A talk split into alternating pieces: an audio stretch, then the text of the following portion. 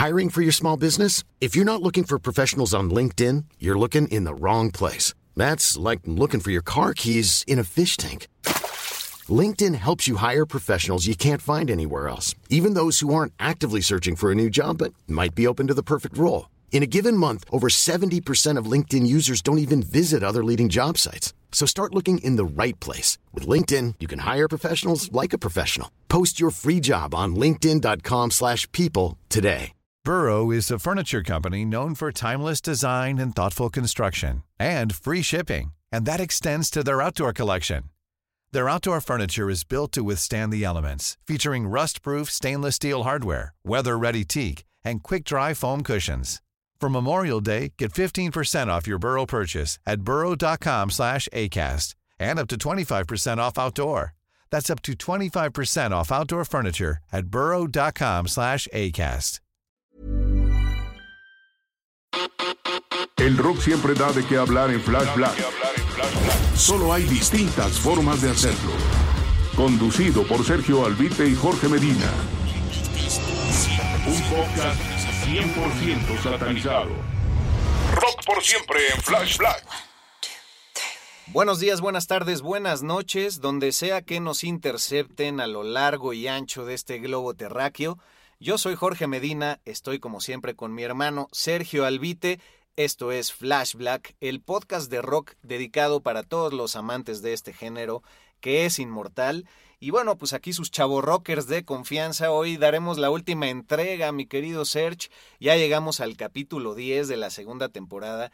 Qué rápido pasa el tiempo, cuántas anécdotas ya podríamos eh, barajear de todo lo que ha sucedido. Pero pues estaremos terminando esta temporada con una banda de puro poder femenino.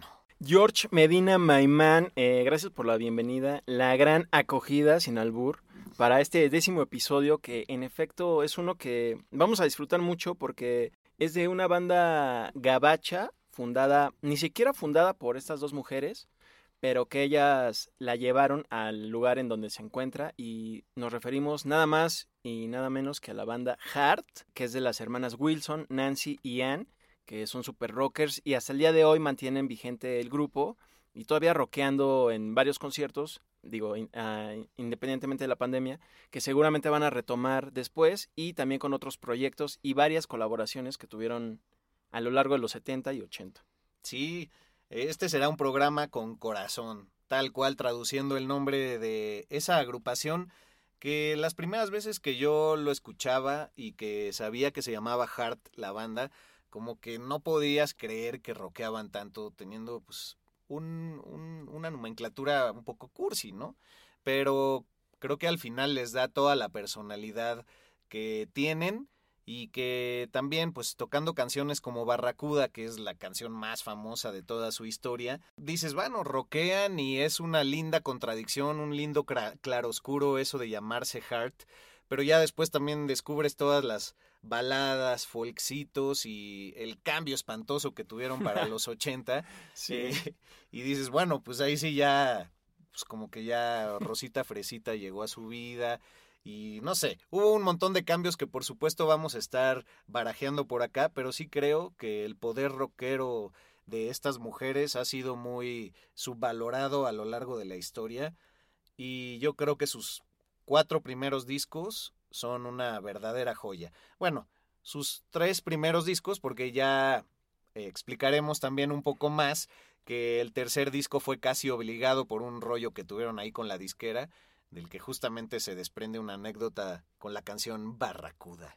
Precisamente esos discos que son, digamos que son de heavy rock, para una década de los 70 en que pues fue cuando prácticamente nació este género en que Kiss ya estaba con todo, Black Sabbath también, o sea, ya a nivel internacional, del otro lado, digamos Inglaterra, estaba Black Sabbath, Led Zeppelin, que luego se volvió una gran influencia en Hard.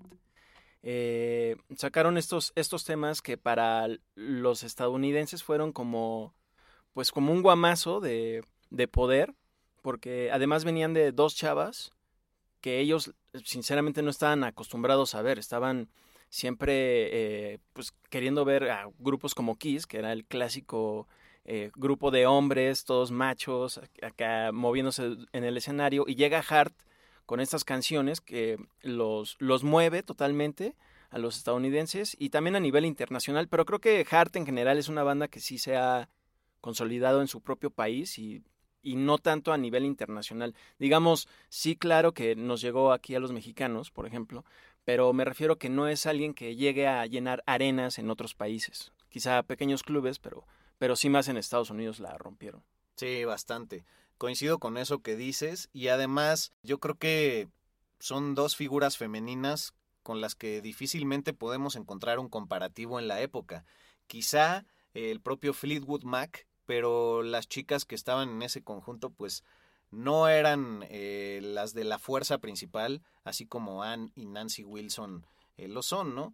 Hay otras exponentes como Joan Jett de las Runaways que pueden estar también por ahí en el mismo peldaño, pero la verdad también en, esta región del mundo, y me incluyo yo en estas latitudes, pues es una banda que yo conocí muy poco y que bueno, a Joan Jett no entró en mi panorama hasta que tú me la mencionaste hace pues relativamente poco tiempo, ¿no?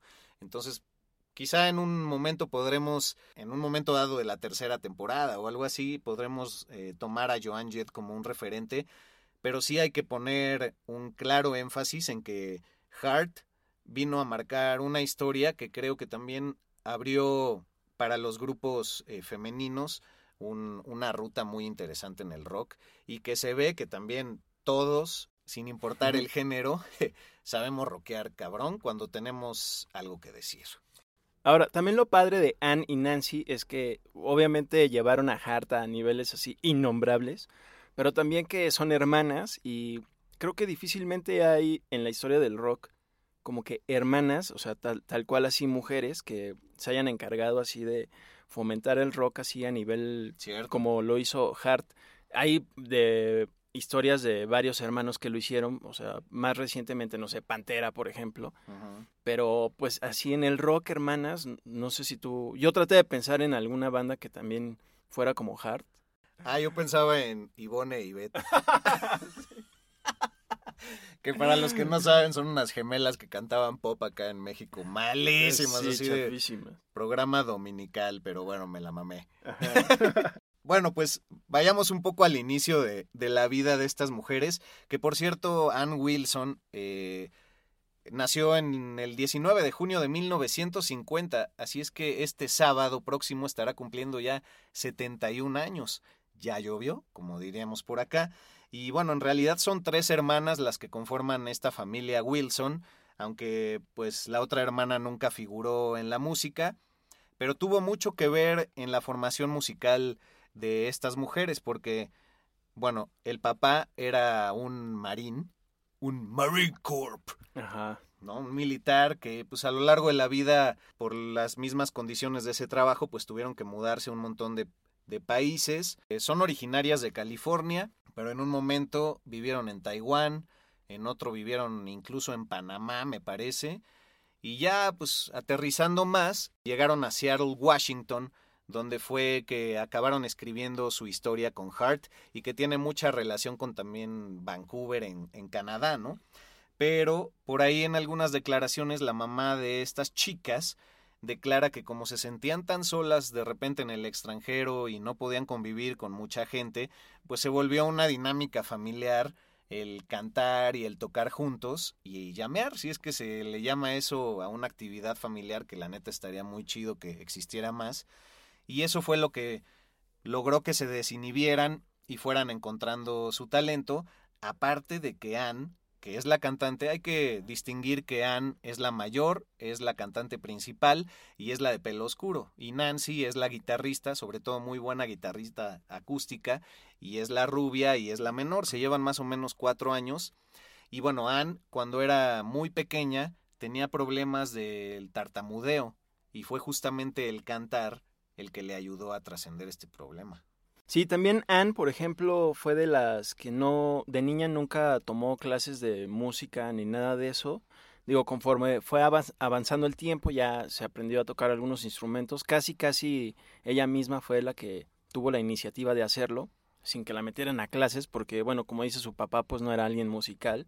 Era el clásico eh, rígido acá que pues llegaba de chambear, bueno, de, de las misiones y pues no convivía casi con la familia, todo esto.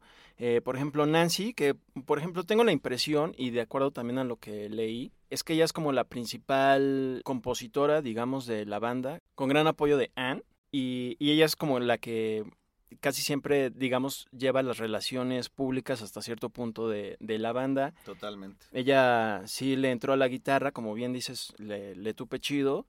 Y, y, también la flauta sabe tocar. Ah, sí, sí, sí. Ya después Anne se clavó en, en, aprender uno que otro instrumento. Pero bueno, ¿cómo es que llegan a Heart?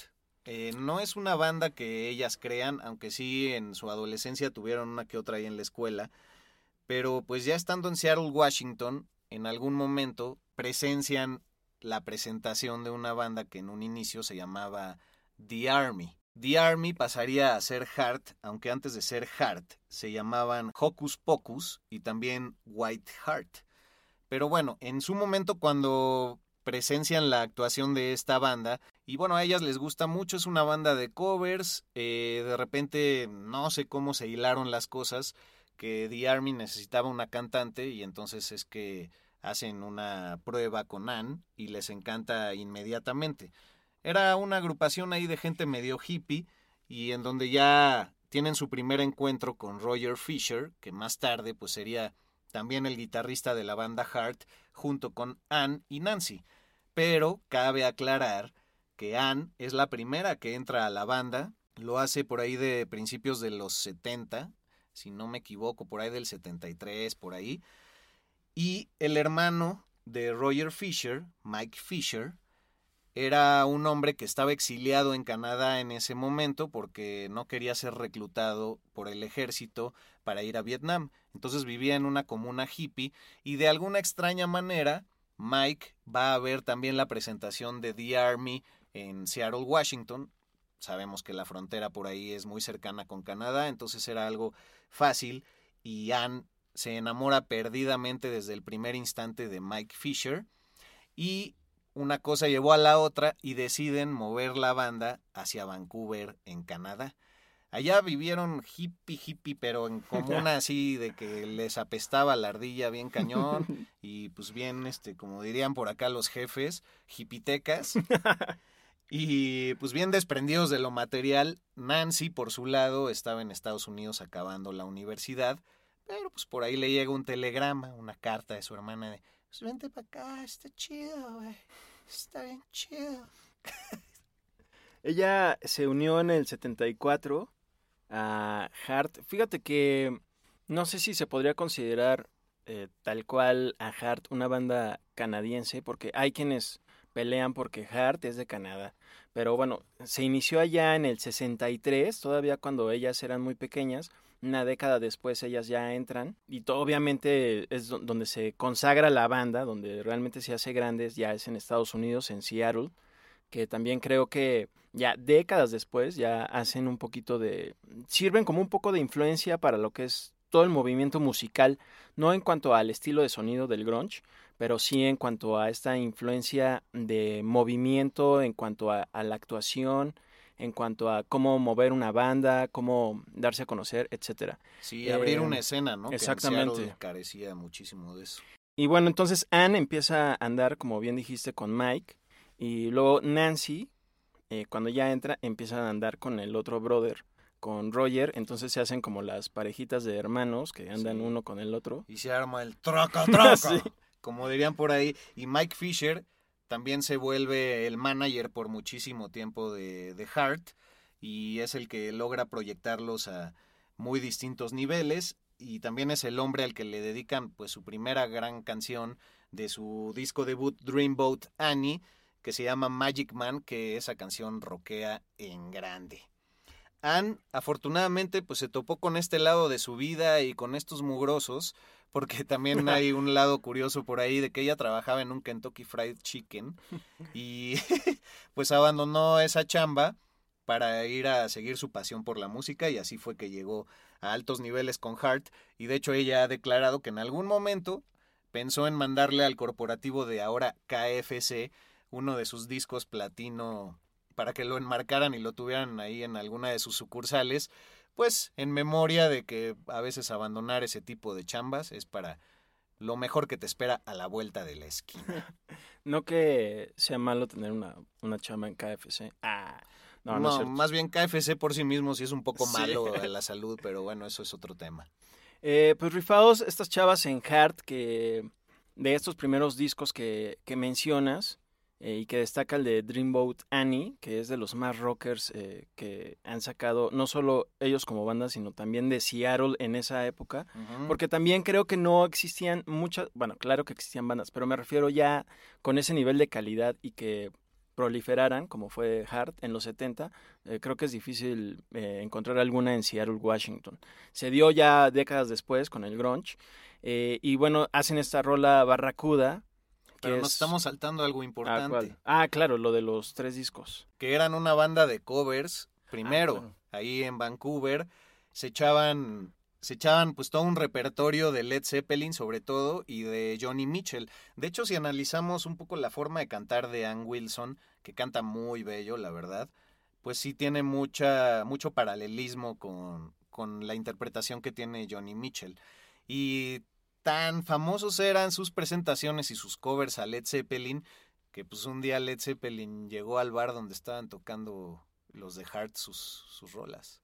Ah, venga, eso no lo sabía, amigo. ¿Ah, no? Venga, sorprendiéndome. Sí, llegaron a un bar y dicen por ahí que les dio el patatús a los de Led Zeppelin, que incluso Jimmy Page se desmayó.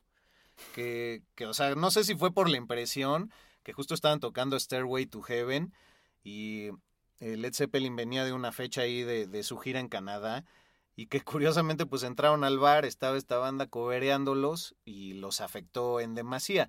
Yo creo que más para mal que para bien, porque ¿cómo son los caminos del destino? Que en 1995 eh, Hart hace un disco en vivo que se llama The Road Home, que produce John Paul Jones, el bajista nada más y nada menos que de Led Zeppelin, pero ahí les prohibió que tocaran algún cover de Led Zeppelin, solo tocan covers a Johnny Mitchell y a Elton John. ¿Cómo es la vida, hombre? Sí, lo que son las cosas, porque justamente cuando Led Zeppelin que llega a ver a Hart tocar covers de ellos mismos, que tocaban esta de Stairway to Heaven, muchas décadas después, en lo que fue el Kennedy Center Honors, que es un honor que da el gobierno de Estados Unidos a cada año se lo da a cinco artistas que han este, contribuido con las artes e-, escénicas a la cultura y todo esto. Led Zeppelin fue uno de los honrados y Hart fue quien tocó enfrente de ellos, la de Starway to Heaven, décadas después de que ellos los hayan visto en un bar tocando covers. Uf. ajá, y, y John Paul Jones, sí, también eso leí justo que produjo ese, ese álbum, que por cierto lo tengo todavía en físico, rifándome. ¿Ah, sí? Sí, pero la verdad es que lo compré cuando estaba descubriendo Heart y no sabía que era acústico. Y me llevé un poco de decepción, porque Barracuda suena totalmente distinto. Pero sí, también este, impresionante que les haya pedido esto de no tocar covers de, de ellos, pero sí tocan de otras covers de otros artistas. Flash Black.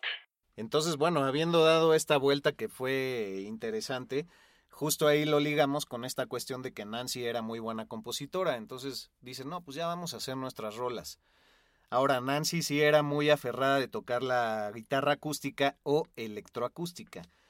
Y es ahí donde Roger Fisher pues hace el de las suyas en la guitarra eléctrica, pero si ustedes buscan videos de presentaciones en vivo de Hart en el 76, tenían alrededor de cuatro guitarristas. Por eso uno escucha unos pinches solos, cabrón, que dices, ¿qué está pasando ahí en ese primer disco? incluso el cuerpo que toman canciones como Barracuda más adelante y así. Y es que pues tenían alineaciones de guitarristas yendo y viniendo y que eran pues muy virtuosos ya con el instrumento eléctrico, pero pero sí, así es como como llegan a sus primeras entregas y también en esos tiempos una disquera de de Canadá se acerca a ellos, que se llama Mushroom Records. Que, es una, que era una disquera relativamente pequeña. Muy pequeña. Y los apoya con su primera entrega. Ayuda a que la distribución llegue a Estados Unidos, porque ya eran medio que un hit en Canadá. Pero pues ya cuando empiezan a girar en Estados Unidos se dan cuenta que pues sí pegaron más macizo. Ahora, se dice que esta disquera, encabezada por una persona llamada Shelly Siegel, pues era medio que mañosa, medio que empezó a endulzarles el oído para que siguieran con ella en la disquera porque pues ella veía billetes verdes ahí, ¿no? Y para el segundo disco, el Little Queen de, de Heart, pues la canción de Barracuda se la dedican a esta disquera con la que tiene Burrow's furniture is built for the way you live. From ensuring easy assembly and disassembly to honoring highly requested new colors for their award-winning seating, they always have their customers in mind. Their modular seating is made out of durable materials to last and grow with you. And with Burrow, you always get fast, free shipping. Get up to 60% off during Burrow's Memorial Day sale at burrow.com slash ACAST. That's burrow.com slash ACAST. burrow.com slash ACAST. Hiring for your small business? If you're not looking for professionals on LinkedIn, you're looking in the wrong place. That's like looking for your car keys in a fish tank. LinkedIn helps you hire professionals you can't find anywhere else, even those who aren't actively searching for a new job but might be open to the perfect role. In a given month, over 70% of LinkedIn users don't even visit other leading job sites. So start looking in the right place. With LinkedIn, you can hire professionals like a professional. Post your free job on linkedin.com slash people today. Hey, Dave. Yeah, Randy. Since we founded Bombus, we've always said our socks, underwear, and T-shirts are super soft. Any new ideas? Maybe sublimely soft. Or disgustingly cozy? Wait, what? I got it. Bombus. Absurdly comfortable essentials for yourself And for those facing homelessness. because one purchased equals one donated. Wow, did we just write an ad? Yes. Bombas. Big comfort for everyone. Go to bombas.com slash ACAST and use code ACAST for 20% off your first purchase. En una ruptura. Es una canción totalmente hecha de la discordia y del enojo entre ellos, porque a Shelly Siegel se le ocurrió correr un rumor. ¿Sabes cuál era? Eh, que las hermanas andaban. Sí, Ah, venga. que estaban cometiendo incesto. Entonces eso Ujú. las encabronó muchísimo. Casi, casi era como, a ver, ¿qué, qué, qué podemos hacer que venden los tabloides? Pero también medio que me las chingo, pero también pues van a hacer más ruido. Para que vean ustedes que la mercadotecnia musical y ese tipo de cosas no... O sea, no, no son tan novedosas ahorita con escándalos de menor calibre. Y además en una época en que todo era en tabloide y toda esta onda, ¿no? O sea, Exacto, todo era escrito, ¿no? Impreso. Entonces, pues Barracuda acaba siendo la canción más emblemática eh, por parte de este disco, Little Queen. Se cambian a la disquera de CBS, CBS Records, y pues también tienen un pleito legal ahí con Mushroom Records, que saca su tercer disco, el Magazine, un poco medio que a la mala, ¿no? O sea, es como, ah, pues nosotros tenemos estos demos que ustedes grabaron, pues ya se chingaron. Sí, sé que lo sacan así a la mala justo para que, así de volada, para que su anterior disco, el que estaba teniendo mucho éxito, dejara de tenerlo y todos se concentraran en el magazine. Sí, que salen en el mismo año, en el Ujú. 78. 78. Entonces, este, pues es, es una cosa muy extraña y ya después hubo juicios y toda la cosa. Y bueno, el juez dijo que, que las artistas tenían derecho a, a volver al estudio y pues maquetear mejor las canciones porque en las primeras entregas del magazine sí suenan como demos, como muy chafas y eso también por eso encabronó muchísimo a la banda de Heart.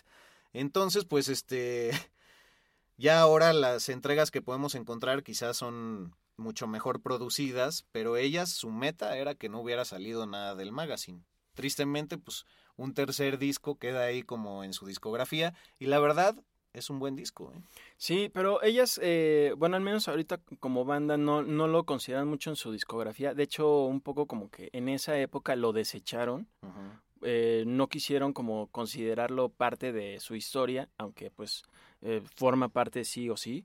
Eh, y mencionar también que Barracuda, justamente eso que, esa anécdota que dices, yo me la sabía un poco distinta, pero con el mismo eh, final. Llegó alguien a decirle a Anne que cómo era su amante y ella creía que se refería a su novio. Y, y él luego le dice, no, pero tu hermana es, es con quien andas, ¿no? Y que eso la, la irritó y la hizo enojar tanto que se fue y que la inspiró para eh, comenzar a componer Barracuda, que también, si te fijas, tiene unos riffs eh, parecidos a la rola de Achilles Last Stand de Led Zeppelin, que ellas dicen que realmente es- fue su Ah. inspiración para, digo, en, eh, al menos en el aspecto de los riffs, Ajá. le sirvió de base para crear esta rola. Ah, qué chingón, qué buen complemento. Sí, y todo pues con, con el hilo conductor que es Led Zeppelin, que tiene una gran, un gran peso en la historia de Heart. Permíteme felicitarte. No, pues, Unamos amigo. nuestros Yes, anillos de poder del rock. Yes. Bueno, pues seguiremos adelante. Eh, ya se acercaba la década de 1980. Ya olía a spray y laca de pelo. Sí. Este, ya las partes superiores de la vestimenta estaban en, en mayor tamaño. Eran suéteres grandes, colores chillantes, hombreras espantosas. Y la parte de abajo era ajustada y a veces rota, como incluso en Gloria Trevi lo pudimos apreciar. y bueno, 1980 para mí es como la última entrega rockera que tienen estas mujeres de Heart, que ojo, mucho tiempo hicieron rock ballads, ¿no? Pero ya en el 80, o sea, en adelante del disco Bevel Strange, o Vivi Strange, o no sé cómo se pronuncie, eh, que es un gran, gran, gran disco y en nuestro playlist podrán checar grandes canciones. De hecho, la misma que le da nombre al disco es un rolón. Pero pues sí, de venir de fusiones del folk, más estilo Johnny Mitchell y con estas rock ballads, pues en los 80 también para el 79 ya habían corrido de la banda Roger Fisher, que era novio de Nancy mucho tiempo, y pues ahí sí aplicaron la de, hermana, puedes correr al guitarrista. Ah, sí, sí. Fue la hermana la que lo corrió. Sí, Anne fue la que le dio abrigo, ¿no? Sí, le dio las gracias. Sí, ahí totalmente ya adueñándose de la banda, pero pues es que ellas realmente eran las que llevaban todo el rock en el grupo y también en los 80, justo yo conocí a Hart cuando por ahí en mis tiernos 15 años eh, y justo las conocí con esta en MTV, en algún especial de, de retro de los 80 y fue con esta canción de Alone, que es una balada acá medio romántica. Pero yo no sabía que en, es- en ese momento yo no sabía que Hart había creado rolotas como Barracuda, así que llenas de riffs y todo esto para escuchar Alone y la de, ah, la de I only want to make love to you o algo así, que ya obviamente también hasta en la letra está la super ñoñez y todo el romance de por medio. Y creo que sí se tornaron a un sonido más de AOR, a tratar de hacer lo que Journey hacía en ese tiempo, que como la de Don't Stop Believing y toda esa onda. y- Ándale, que de hecho Foreigner y Journey debutan también el mismo año que, que ellas, ¿no? En el 76. Sí, también justo lo hacen con un sonido super rocker, hasta progresivo, que también Hart le entró un poquito en sus inicios y se vuelcan a esta onda medio romántica, como de eh, power ballads, Sí, eh, que sí pegaron y, y la verdad es que sí son rolas que me gustan, pero sí se nota una gran diferencia con lo que hicieron en los 70. sí. O sea, ya si te clavas en los 80 con la canción esta de What About Love, que es muy universal estéreo, pues jamás podrías pensar que es la misma agrupación, ¿no? Y bueno, volviendo simplemente unos pasos hacia atrás en el tiempo, también cuando le empiezan a pegar hard es porque es Rod Stewart el que les permitió ser abridoras de sus conciertos, aunque se dice que pues como Rod Stewart sí era medio, pues, bueno, no rabo verde porque era joven en ese tiempo, pero pues siempre con una intención ahí... Tenía el alma de rabo verde ya. sí, pues que, se- que se jaló a las hermanas simplemente por un atractivo físico, porque la verdad son muy bonitas y de un estilo eh, pues muy distinto, aunque bueno, habrá que decirlo también, han mucho tiempo tuvo problemas de sobrepeso, desde la infancia tenía eh, problemas con algunos trastornos de ese tipo y subía y bajaba de peso muy fácilmente y también la banda Heart fue, bueno, los otros miembros de la agrupación fueron un poco duros ahí forzando un poco a Nancy que no, pues dile que ya, que ya le baje a los tamales y así, ¿no? Que bueno, no es que seamos gordofóbicos, porque en el programa anterior usamos mucho ese término, Exacto. pero, Pero, pero en el caso de Nancy, pues sí, era, era algo con lo que luchaba y, y eh, perdón, en el caso de Anne y Nancy fue mucho su, su apoyo, ¿no? Sí, y además que sí padeció también mucho bullying por, por este simple trastorno que obviamente ni siquiera es su culpa y que lamentablemente está muy mal visto por la sociedad. El manager también le entró ahí al quite que le dijo, oye, por favor, es que el sobrepeso de tu hermana este, está afectando las presentaciones en vivo de, de Hart, también la imagen en general de la banda, entonces, please, haznos paro y pues dile, ¿no? Que pues, ya, que le baje. Y bueno, lo chido es que eh, su hermana le dijo, no, no le voy a decir porque pues es, es algo de la vida cotidiana y es su vida y, y todo. Y hasta la fecha pues se sigue rifando con Tokio a la voz, ¿cómo no? ¿Cómo que no? Digo, cabe resaltar que estamos hablando de una banda que ha vendido más de 30 millones de copias hasta la actualidad y yo creo que muchísimas más. Por eso es subvalorada y que pues también por tener este halo de ser la expresión femenina que uno diosifica también a todo personaje que se sube a un escenario, ellas deben de tener millares de historias en donde simplemente por atractivo sexual y por querer a alguien aprovecharse, pues también truncaron mucho su carrera y, y de repente después de haber tenido este pasado rockero les costó mucho trabajo retomar su esencia y tristemente debo decir que creo que no lo lograron en sí, más que en proyectos muy aislados de cosas en vivo y, y esta, esta entrega de Roadhouse que ya hablábamos del 95. Pero ¿sabes qué otros hermanos de qué otra agrupación le tiraron un día el pedo a las hermanas Wilson? A los hermanos Castro. No, esos eran como cinco, ¿no? Sí. Entre primos y hermanos y no sé qué. incluyendo Benito Castro. No, pues nuevamente Eddie Van Halen ¿Qué? nos persigue. Casi en todos los programas en en algo encontramos un dato de él y su hermano Alex. Pues se supone que una noche, eh, ahí pues ya tras bambalinas, así con unos alcoholes después de un concierto, se supone que Alex y Eddie Van Halen les propusieron un four-way Oh my god, eso no lo sabía, amigo. Y pues ellas l- los, los rechazaron, pero todavía Nancy fue tan buen pedo que de alguna forma se enteró de que eh, en esos momentos Eddie Van Halen no tenía una guitarra acústica y que le regala una de las suyas. Ah, todavía a pesar de la propuesta indecorosa, Sí. se rifó. O sea, mal copiaron y todavía, bueno, ten, órale, patadita de Raúl Castro. Y pues agradecido Eddie Van Halen al otro día todo crudo. De Raúl Velasco. Sí. Es Ah, que ¿qué- dijiste? Raúl Castro. Ah, no, ese es el dictador de Raúl Velasco, pero este que aquí daba la patadita de la suerte en siempre en domingo. Y pues bueno, le habló por teléfono y con esa guitarra acústica le hizo una serenata. cabrón. Ah, órale, qué buena historia. Yo no sabía eso de los de los hermanos Van Halen, que además está como medio pues medio raro, ¿no? Así dos hermanos, así viendo qué onda con dos hermanas y está como acá, ¿no? El ADN del rock está en Flash Black. Oye, y precisamente que se codeaba Hart con varias celebridades, no solo en la música, también lo hicieron en otras artes, como fue en el cine. Nancy, la guitarrista, que pienso que es la mayor fuerza musical de la banda, se casó con Cameron Crowe, que es el director que hizo Almost Famous y que precisamente hemos mencionado varias veces aquí en. Flash Black. Ella hizo el score de esa película.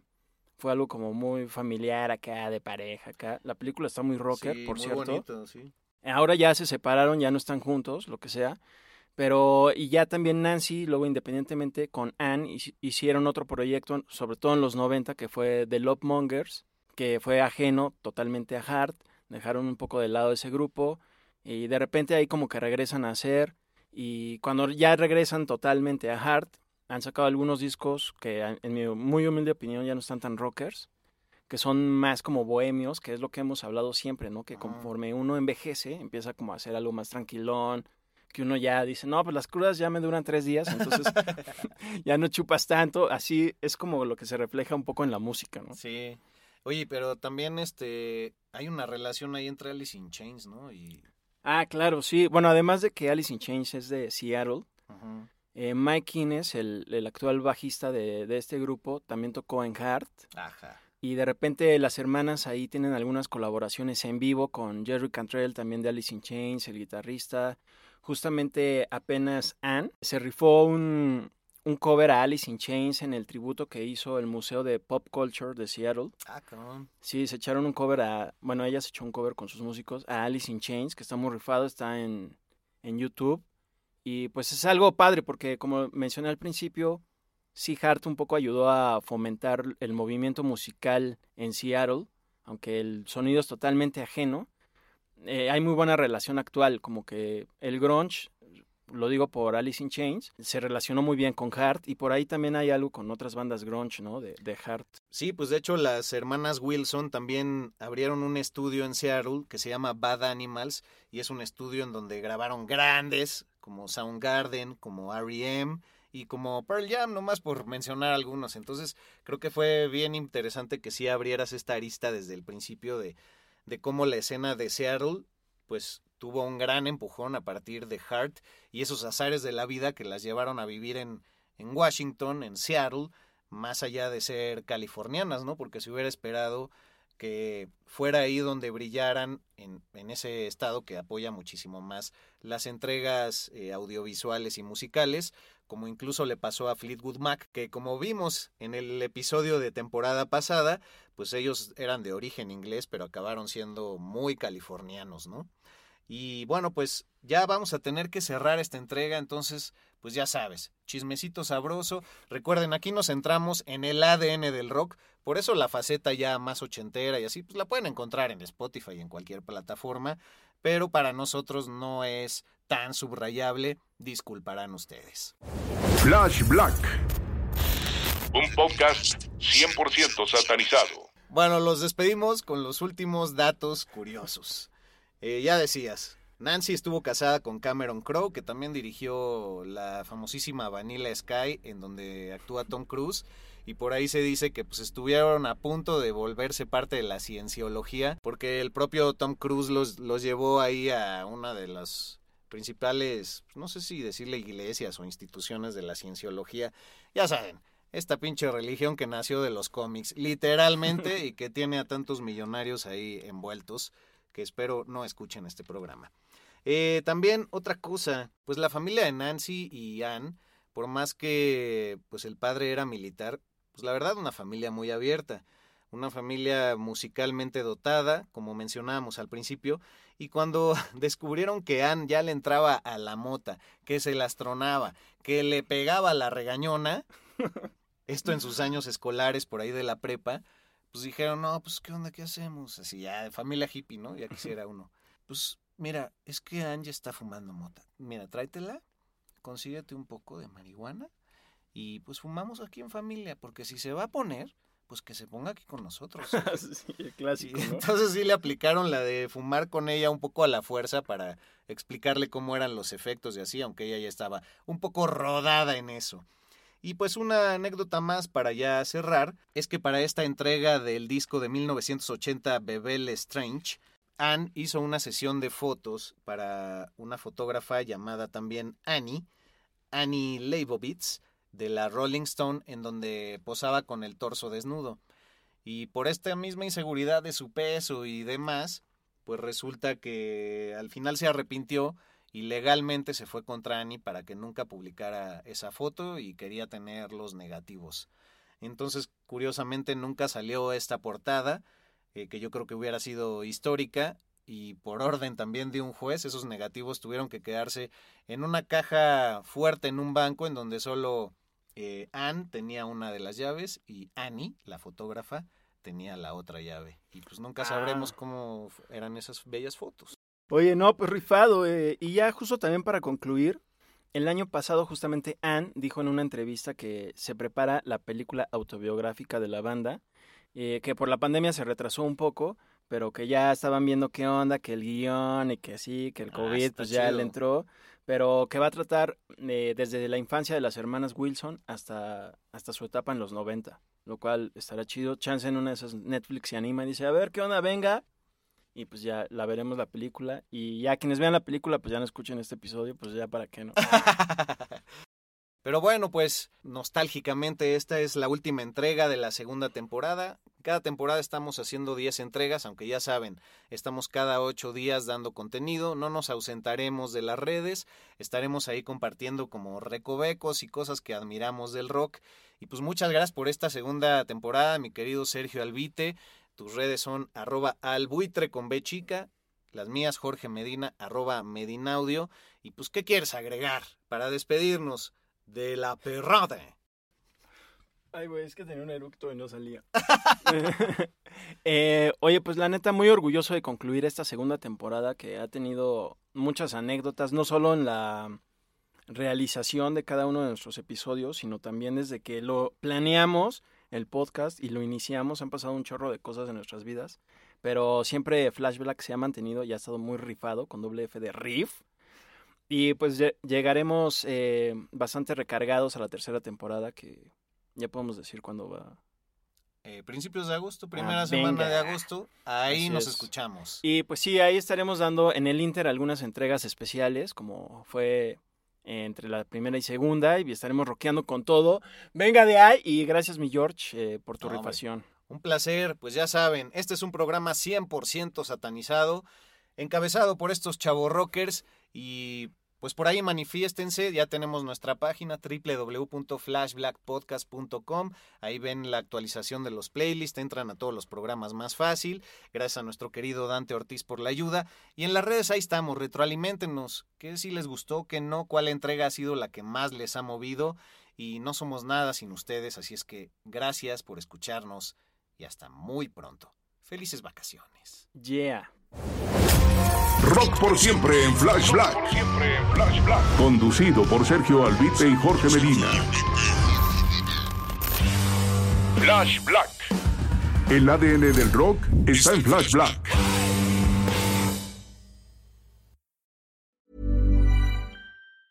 Hey, it's Danny Pellegrino from Everything Iconic. Ready to upgrade your style game without blowing your budget? Check out Quince. They've got all the good stuff shirts and polos, activewear, and fine leather goods, all at 50 to 80% less than other high end brands. And the best part? They're all about safe, ethical, and responsible manufacturing. Get that luxury vibe without the luxury price tag. Hit up quince.com slash upgrade for free shipping and 365 day returns on your next order. That's quince.com slash upgrade.